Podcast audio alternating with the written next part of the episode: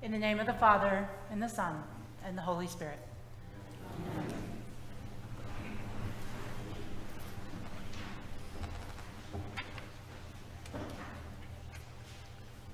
About six months ago, my day started very, very early. I had a simple and delicious slice of buttered bread and a bowl of coffee, which is what I learned that's how people in the Basque area of France drink coffee in a literal bowl.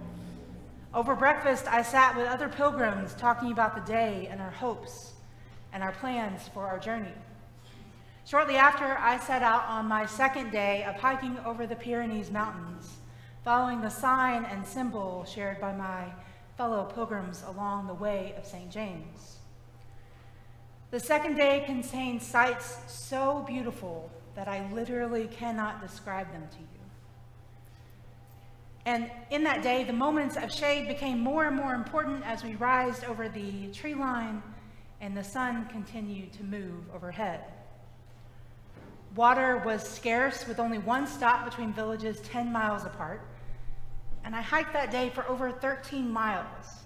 And over the steep, the steep descent from the mountains was brutal and would eventually put an early end to the hiking part of my Camino. It wasn't actually the most challenging part of the day. I summited the mountain shortly after I walked across the arbitrary border between France and Spain, marked by a plain, simple rock. And almost immediately, I felt the grips of the wind. After passing a fellow group of pilgrims taking a photo, I wound my way along the ridge of the mountain. It wasn't a narrow path, but it was very exposed. The sun was warm, but the wind demanded more of my attention. The wind was so strong that I realized I was walking at a 30 degree angle just to keep from being blown over. The ridge curled up ahead and went back into the trees. But that short distance along that ridge, exposed to all of the elements, was the hardest of the whole long day. That ridge, on that day, on that ridge, I was plagued with more fear, and a fear I have never known before, and I hope to never know again. Yet somehow, on that mountain, with all that fear, I was equally and surprisingly convicted and convinced of God's presence. It all commingled into this beautiful and confusing reality. But this is how it is in the wilderness. Everything happens all at once beauty and pain, fear and joy, loneliness and hope. Our gospel passage today doesn't tell the story of a mountaintop in the Basque region of France, but rather of a wilderness outside of Judea where John the Baptist, in all his wild and hairy ways, begins to preach a harsh sermon.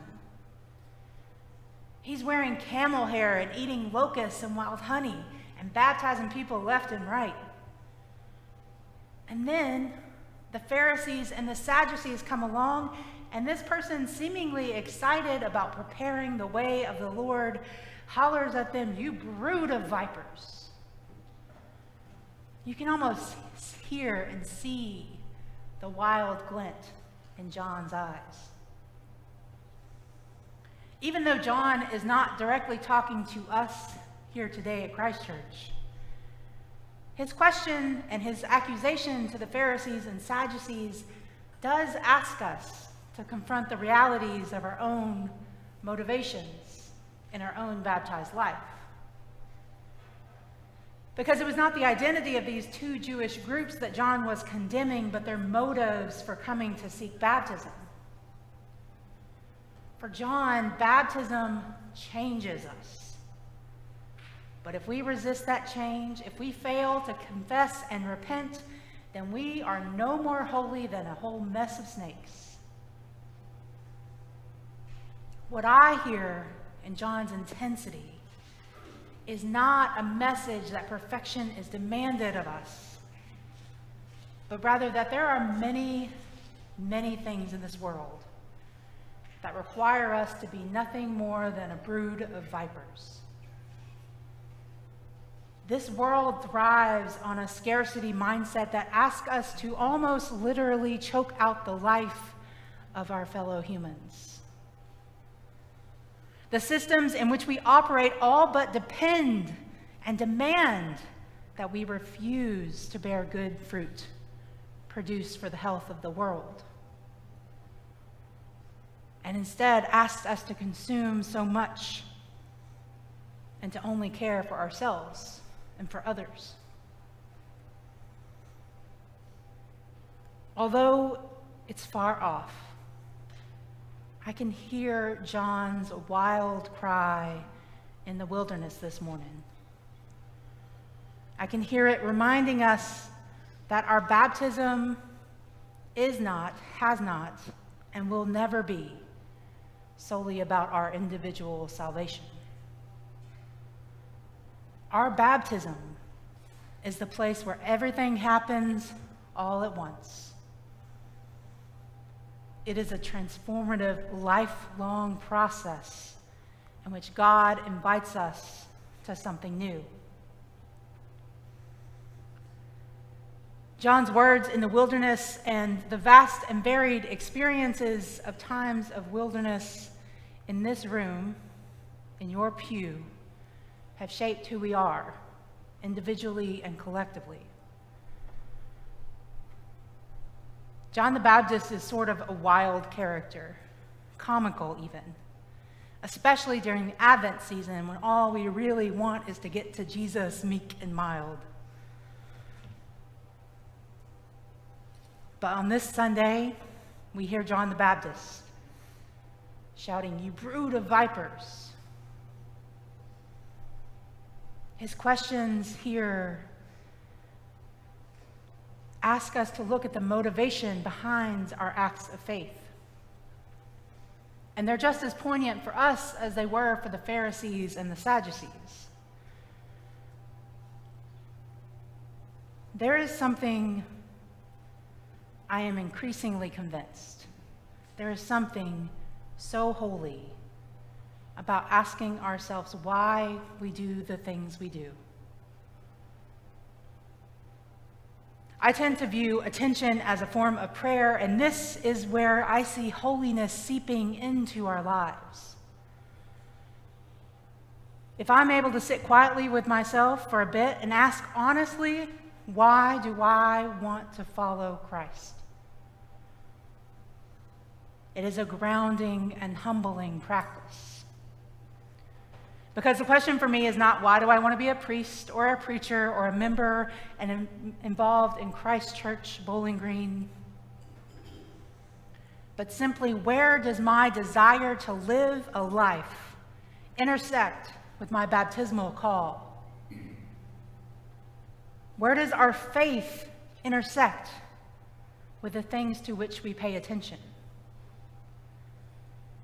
Where does our prayerful confession cross paths with the way of the Lord that John prepared so long ago?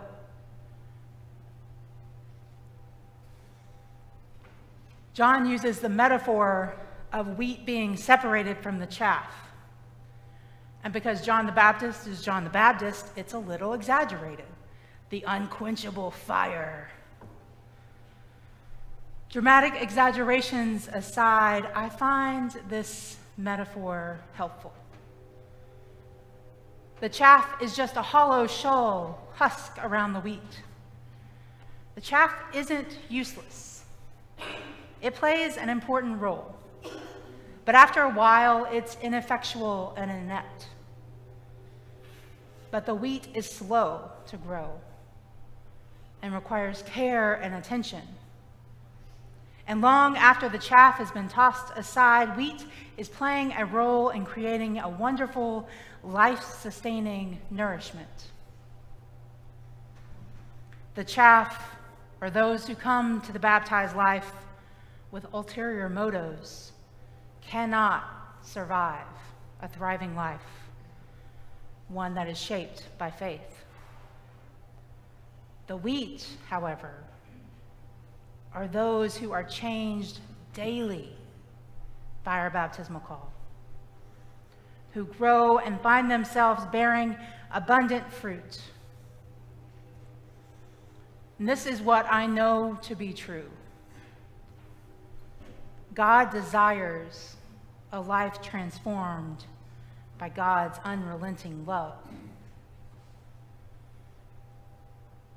Our baptism calls us to this unrelenting love that will inherently change us. There is a tenderness, I think, to every Advent season. This year, the tenderness that I am experiencing is harkens back to all of the times I have been in the wilderness. For me, that wilderness has looked like being a patient in a hospital bed or trying to figure out how to navigate a hospital to figure out where my friend is. It's been sitting beside people as they pass away. And it's been up on a mountaintop, all alone, fighting the wind. What I know to be true in all the tenderness of this Advent is that I have been changed by the wildernesses I have gone through. I know that one does not come out on the other side of a wilderness the same person. And even if you are in the wilderness and you cannot see the path ahead, believe me when I say you will be changed by that experience.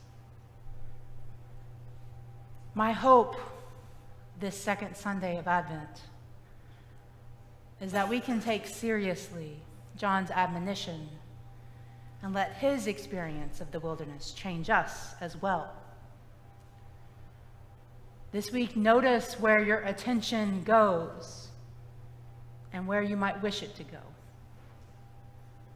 Allow yourself to hear God's call to a life changed by the vows that we take in baptism. Allow the intensity of John's sermon in the wilderness to ground us in the reality of the magnitude of having the courage to call ourselves Christians. Engage in practices that remind you who you are, that remind you why you bear that name. And beloveds, remember that we will be changed by the wilderness.